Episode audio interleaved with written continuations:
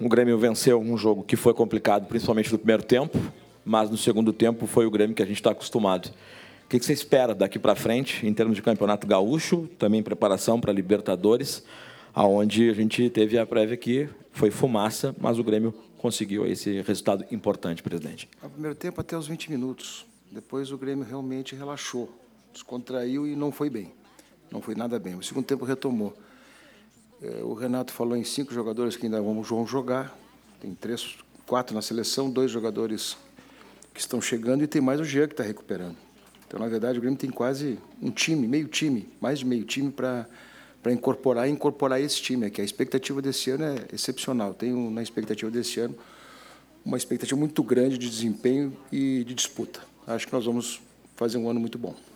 Presidente, ah, nas redes sociais está circulando a informação de que o centroavante André estaria sendo negociado com o Tigres do México. É verdade essa informação? Não temos nenhuma situação concreta em relação ao Tigres. Nós não, não, não trabalhamos com essa hipótese.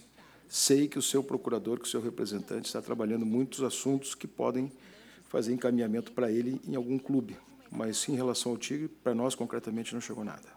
Chegou algo concreto de outra equipe que não seja o Tigres para o André? E outra situação, o senhor falou antes do, da partida e até mesmo depois do jogo, o Everton disse que fica. Dá um alívio, presidente? Mais seis meses de ah, Everton? Eu acho que eh, se tu compõe um elenco com Alisson, PP, Everton, Ferreira, uh, Luciano, Diego Souza, Jean-Pierre, também Thiago Neves, tu fica com um elenco muito, muito consistente do meio para frente. Estou né? falando do meio para frente, não estou falando da volância para trás. Acho que fica muito forte, o Grêmio fica muito competitivo, sim. E um dia vai acontecer, porque o Everton é um jogador, é um craque de bola, o melhor jogador brasileiro. Sul-americano, creio eu, um dia vai acontecer. Ainda bem que não, é, não chegou a hora. Não, não tem nada não. Presidente, o senhor, ah, na virada do ano, confirmou que tinha que reduzir um pouco a folha, fez toda aquele, aquela negociação e agora confirma que praticamente encerrou as contratações, encerraram as contratações. Está no patamar que o senhor imaginava, daquele de folha, de fazer uma redução, de readequar o time? Talvez tenha a saída do André ainda por acontecer, mas está mais ou menos no patamar que o senhor imaginava? Não, ainda não. não nós não chegamos a um ponto que, que fosse o nosso equilíbrio, a gente vai ter que buscar receitas e vai acontecer de buscar receitas. O Grêmio terminou o ano passado vitória pelo quarto ano consecutivo. Vamos mais uma vez manter os controles e criar uma condição nesse sentido.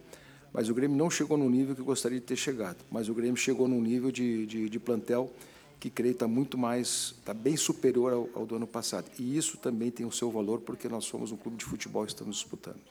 Presidente. Não, não, não. A folha está equilibrada em relação ao ano passado. Okay. Presidente, o o torcedor está sempre querendo mais, né? Parece que nunca está satisfeito, principalmente mesmo com a movimentação, as contratações, enfim, está tá sempre hum, esperando um 9 agora de, eh, de referência, quem sabe um volante com um nome no mercado. Mas o Renato acabou de falar né, da questão da base, por exemplo, do garoto Lucas, o volante. O, é por aí, a direção está com esse olhar de antes, procura, antes de procurar fora, olhar para o que tem em casa, olhar para a base, buscar esses garotos e aí, quem sabe, aproveitar ali na frente? Sempre teve e sempre estará. A semana que vem, possivelmente, será feita uma reunião. Nós vamos trazer para o time de transição oito jogadores que jogaram a Copinha. Oito então, o time de transição é aquele time que está sempre treinando próximo aos, junto aos profissionais, junto com os profissionais no mesmo, no mesmo ambiente, no mesmo local. E esses oito jogadores, se subirem, estarão muito próximos também de logo em seguida serem aproveitados. O Campeonato Brasileiro, que tem uma inscrição bem ampla, né, tu vai encontrar ali um, um território fértil. Vai jogar também esse Campeonato Sub-23 e também vai jogar o Campeonato Brasileiro e muitos já estão integrados.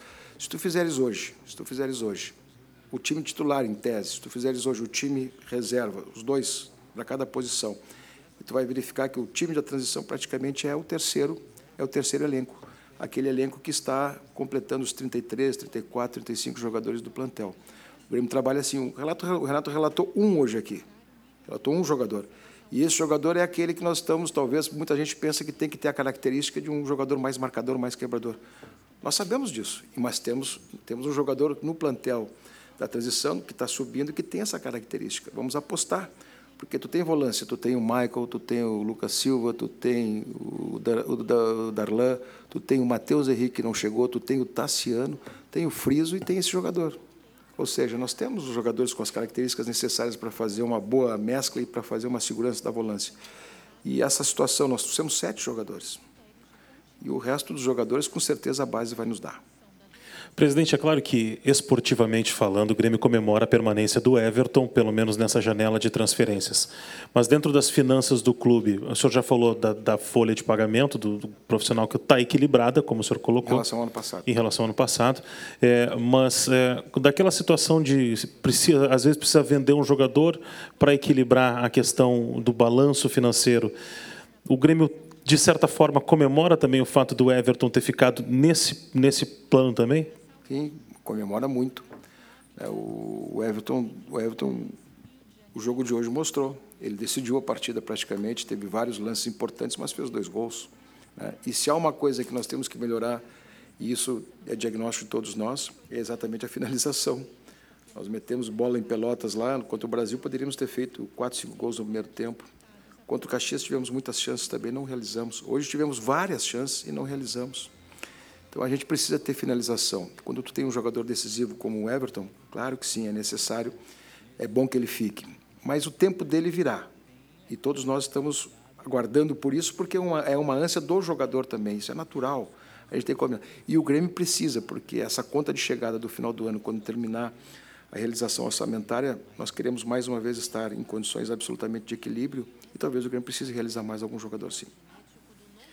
Presidente, é, talvez em todos os anos, uh, teus fazendo um, um, um, apanhado dos anos da, da, sua presidência, esse foi o ano que foi mais uh, pesado no quesito contratações. Houveram mais contratações e contratações uh, mais pontuais. Lateral direita, por exemplo, dois jogadores para a mesma posição. E o senhor, nesse ano de 2020, de 2019 para 20, acumulou a pasta da diretoria Não, de futebol. Eu estou provisoriamente. Eu sou um, sou um provisório. Sabemos, sabemos disso. Mas a pergunta vai exatamente aí. Nesse ponto, Romildo participou mais ainda ativamente das contratações. Como é que o Romildo presidente avaliaria o Romildo diretor de futebol? Ah, como é que eu, como é que eu vou, como é que eu vou me avaliar? Eu só vou te dizer uma coisa assim que sintetiza exatamente isso. Meu gremismo me permite sempre fazer o melhor de todos nós pelo Grêmio. É isso que vale. O nosso gremismo é tão grande que a gente não pode sequer vacilar em fazer o melhor pelo clube. Então, procura-se sempre fazer o melhor. Presidente, eu vou seguir nessa linha para questionar então de tudo que o senhor viu assumindo essa pasta do futebol, de sendo né, o, homem também que vai mais ainda no vestiário pela necessidade. O senhor conseguiu fazer todos os ajustes necessários para que alguns erros e alguns erros pontuais que aconteceram em 2019 não se repitam nesse 2020? Acho que a gente está trabalhando nesse sentido, quer dizer, a reorganização do vestiário, a reorganização de quadros novos. Né? E eu quero mais uma vez fazer a ressalva: não se trata que a gente retirou profissionais que não davam conta do recado, davam muita conta do recado. É uma questão de conceito, é uma questão outra, então a gente trabalhou nesse sentido para fazer o encaminhamento dessas coisas que fizemos. Mas eu acho que a gente melhorou, acho que a gente avançou. E a gente fez isso exatamente para melhorar. Né? Exatamente os nossos diagnósticos partiram de situações que a gente visava e tinha necessidade de melhorar, ou pelo menos dar uma, uma revisada nos conceitos. E acho que a gente fez isso, tanto no elenco como também na questão da estrutura do futebol. Mas eu tenho colaboração do Klaus, tenho colaboração do Modelo, tenho colaboração do Conselho de Administração. Tudo que acontece nos conceitos do clube em decisões importantes, o Conselho de Administração é avalia. Se não avalia na, na figura individualizada, figura, é, pelo menos avalia na questão conceitual. E isso é muito importante.